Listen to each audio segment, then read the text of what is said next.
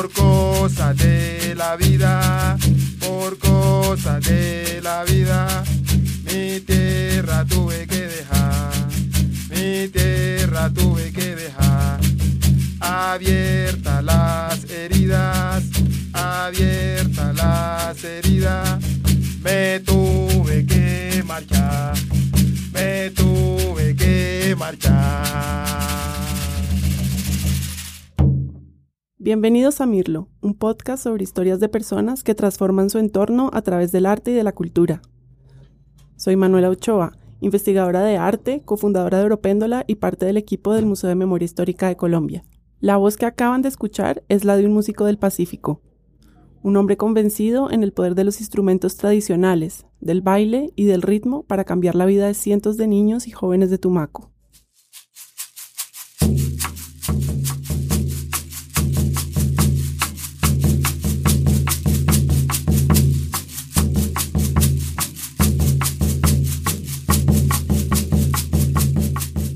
Mi nombre es Gustavo Colorado, vengo de un bello municipio llamado Tumaco, pues donde, donde realmente nací y crecí.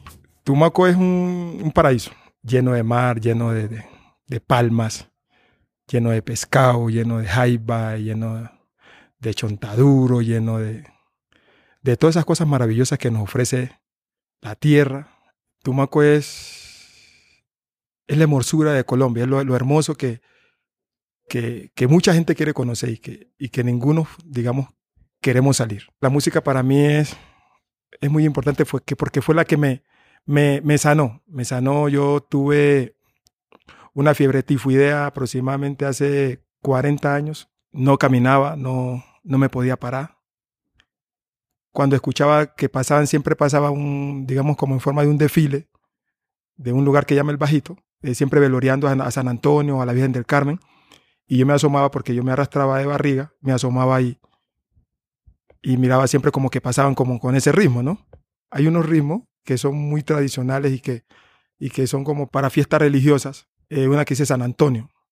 Allá viene, allá viene, allá viene San Antonio, allá viene San Antonio, allá viene San Antonio, San Antonio, ya viene, ya viene, ya lo, ya lo traen, allá viene San Antonio, ah, ya viene, San Antonio.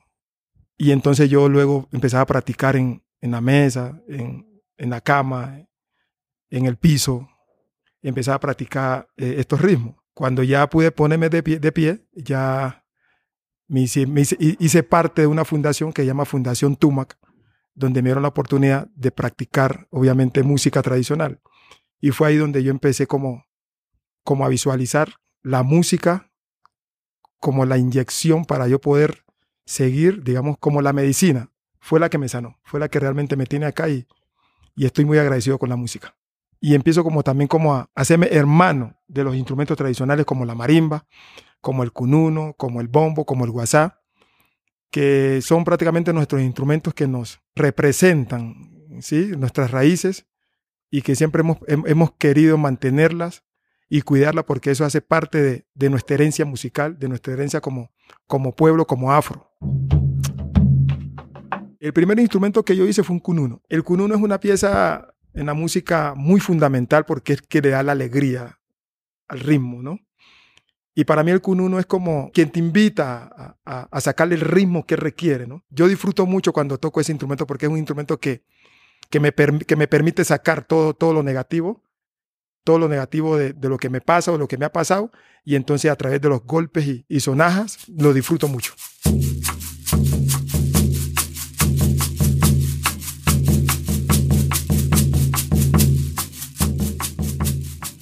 Gustavo, o Dongu, como lo llaman sus amigos, ha tenido que enfrentarse a pruebas difíciles y demostrar una y otra vez cómo la música salva vidas. Tumaco, además de ser un municipio biodiverso, también tiene una situación social complicada. Gran parte de la población vive en situación de pobreza y las cifras del desempleo son alarmantes. Esta región tiene la mayor concentración de cultivos ilícitos en todo el país y su posición geográfica en la costa pacífica es estratégica para el tráfico de droga. Solo en los tres primeros meses de 2018 hubo 91 asesinatos, un incremento de casi la mitad en comparación con el año pasado, y lo que sería casi un homicidio diario. Muchos niños se enfrentan a esta violencia, y Gustavo quiso crear un espacio para alejarlos, así fuera por un momento. Les enseñó los ritmos del Pacífico y los puso a bailar. Yo vivía en Avenida La Playa, ahí construimos una casa, llega una, otra familia, primero llegamos nosotros, después llega esa familia, ellos llegaban de, de un barrio que se llama Panamá, la señora de la casa se llamaba Pamela, el señor Berlin, y, traen, y trae, ella trae a la hermana que se llama Marjorie. Y ya jugando bingo conozco a Marjorie y jugando bingo nos conocimos con, con la que ahora es mi, mi señora. Es un ser humano muy especial, muy especial porque, porque, digamos, cuando me miró, no miró mi discapacidad, miró a Gustavo como tal, miró a una persona como tal y tuvo también dificultades porque lo que Marjorie miraba no miraba a la familia Marjorie, porque la familia Marjorie decía era que iba a hacer con un cojo que no podía trabajar, que no la podía mantener, que no podía hacer nada y que ella se iba a encartar conmigo. Eso medio, medio me molestó porque obviamente eso me tocó totalmente mi, mi digamos, mi, mi corazón pues y mi mente y, y me encapriché.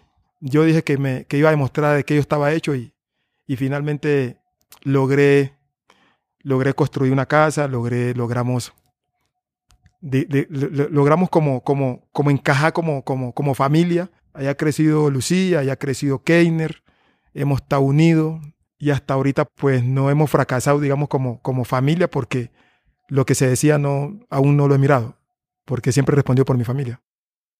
Cuando llego al, al, al, sector de la Ciudadela, llego al barrio Villa Las Lajas, donde miro un cordón de miseria amplio. Cordón de miseria de hambre, un cordón de miseria de, abandono por parte de muchos padres. Y miro muchos niños en la calle, que de pronto en ese tiempo libre cometer errores, tirar piedra, eh, perderse todo el día de la casa. Y me surge la idea de dar, de dar colada de benestarina con pan. Y lo único que yo podía brindarles era música, danza y lutería, que era lo que, lo que tenía para, para brindar. Me obligaron a salir, pues peligraba mi vida y me tuve que rendir para cuidar mi familia. Cosas como estas son dolorosas contar, pero aquí estoy de pies y no me voy a callar.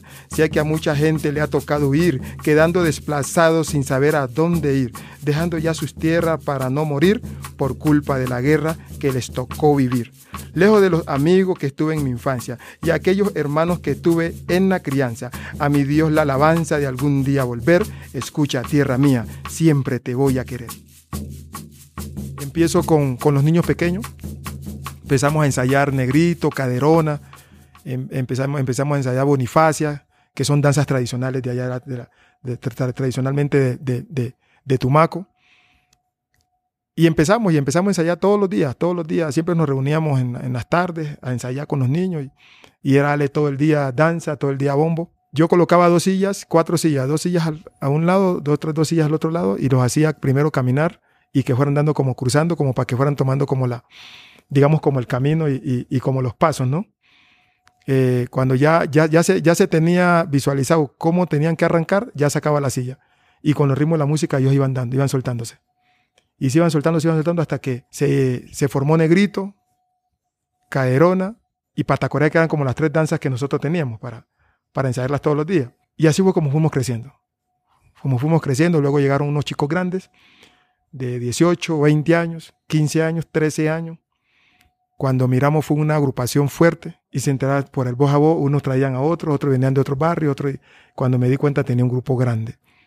Ahí creó una asociación que se llamó Centro Cultural Artesanal. Mi casa era una escuela, esa, era, era, la escuela y, y Marjorie se, aburría porque no se podía ver su novela. Y a veces me gastaba lo, lo de la comida, me lo gastaba en, en aguapanela para los muchachos. y contar esto es importante, contar esto es importante porque no es titán aquel que recibe un premio, sino hay muchos titanes atrás que la gente no sabe que están haciendo cosas sociales bastante grandes que realmente importan, que realmente interesan. Y mi casa se convirtió en esa escuela que ha sido siempre un sueño, ¿no? Tener una escuela cultural donde se le brinden todas, las, todas las garantías al joven, al niño, donde que puedan salir de pronto, el, si el joven está trabajando, pueda salir de su trabajo a esa escuela y se quede ahí, donde el niño esté estudiando pueda llegar, pueda llegar de su colegio y quedarse ahí, donde pueda tener comida, pueda tener eh, un computador donde pueda hacer sus tareas, donde pueda tener una sala de baile, donde pueda tener un taller de lutería, donde pueda hacer y donde pueda aprender un arte. Y mi casa la quise convertir, sí, pero no pude, pero igual se, se logró. Se logró tener un personal que creyó en ese proceso y que aún, y que aún gracias, todavía me dicen gracias a Don Gu por, por permitirme aprender. Todavía me lo recuerdan y todavía me lo dicen. Para mí, eso, es, eso es grande para mí. Fue mirar, mirar que, que con la música y la, y la danza podíamos proteger podíamos salvarlos. Y yo creo que sí se puede, yo creo que sí se hizo y sí se puede, de ahí se puede y, y no hay que tener plata, no hay que tener dinero para hacer grandes cosas si no se tiene un buen corazón. Extraño todo, porque Tumaco es todo. Tumaco es una tierra fructífera, es una tierra que te, que te, que te brinda, que te brinda la, la oportunidad de sentirte, de, de, ser, de ser libre, si Gustavo pudiera volver a Tumaco, es como volver a sentirse, es como volver a vivir, es como es reencontrarse con él mismo, es como mirar que esa es mi tierra y que y que y que y es de ahí donde yo pertenezco. Entonces, yo extraño todo, extraño la gente de Tumaco, extraño la comida de Tumaco, extraño el ambiente de Tumaco. Para mí Tumaco, Tumaco es todo y, y lo extraño demasiado por cosas de la vida,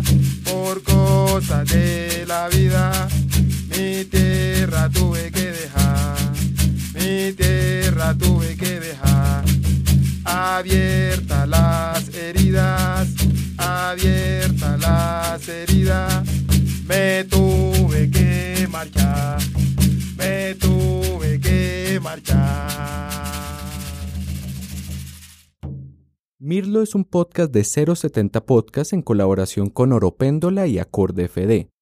Pueden seguirnos en las redes de la revista 070 en Twitter, Instagram y Facebook y también en las redes de Acorde FD. Este podcast es producido y narrado por Manuela Ochoa. La imagen fue diseñada por María Elvira Espinosa. Cuenta con una cortinilla musical compuesta por Gustavo Colorado y es editado por Sebastián Payán. Para más información sobre este y otros programas de 070 Podcast y la revista 070, no olviden suscribirse al canal de 070 Podcast disponible en iTunes Podcast, SoundCloud, Acorde FD, Spotify y Google Podcast. Muchas gracias.